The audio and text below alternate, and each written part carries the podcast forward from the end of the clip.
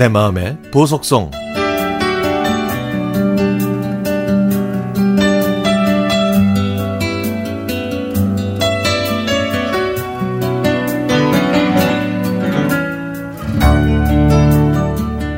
1년의 휴직을 끝내고 복직한 저는 올해 중학교 3학년 학생들을 맡았습니다.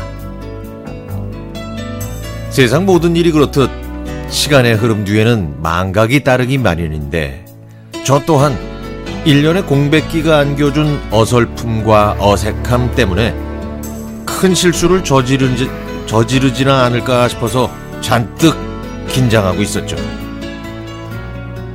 더듬이를 날카롭게 세운 제 모습에 반 아이들도 긴장을 풀 수 없었나 봅니다. 3월이 지나고 4월의 두 주가 지나도록 아이들은 딱딱한 갑옷 속에 숨어서 담임인 저에게 단 한 조각의 웃음도 허락하지 않았죠.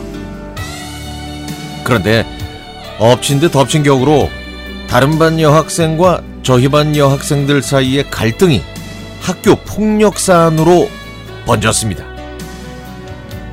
저희 반의 가해자로 지목된 학생만 셋. 그 중에는 반장과 부반장도 있었는데요. 이 아이들과는 미약하지만 신뢰의 끈이 어느 정도 형성되고 있었기 때문에 저는 마음이 더 무거웠죠.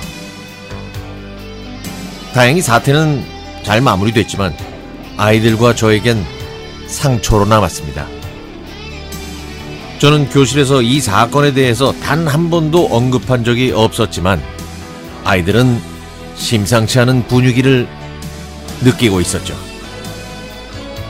며칠 전 과학의 날 행사가 있던 날 열심히 집중하는 아이들 모습이 기특하고 예뻐서 교실을 한 바퀴 돌아보고 있었습니다.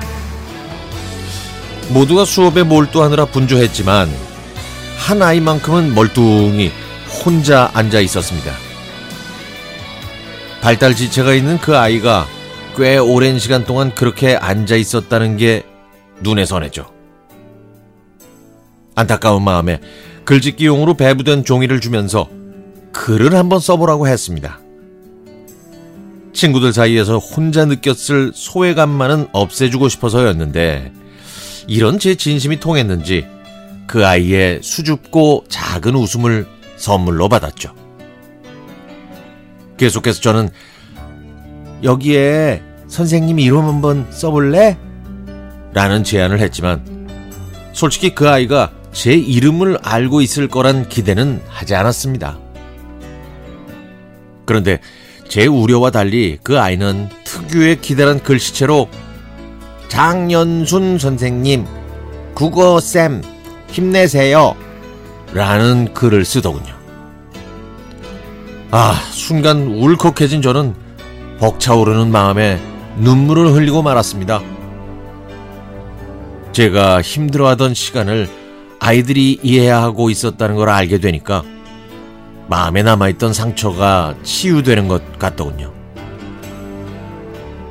아이들이 눈치채지 못하게 뒤돌아서서 눈물을 닦았지만 뒤통수에 와닿는 아이들의 시선을 막을 수는 없었습니다. 그날 이후 저희 반 아이들은 제 말에 귀 기울여 듣는 순한 양이 됐고 교실 안에는 아이들의 눈과 입가에 웃음이 만발하기 시작했습니다. 깊어가는 봄과 함께 저와 아이들의 마음도 더욱 따뜻해지고 있고요. 이번에 곧 있을 체육대회에서는 저희 사제지간의 아름다운 추억을 제대로 한번 만들 수 있을 것 같습니다.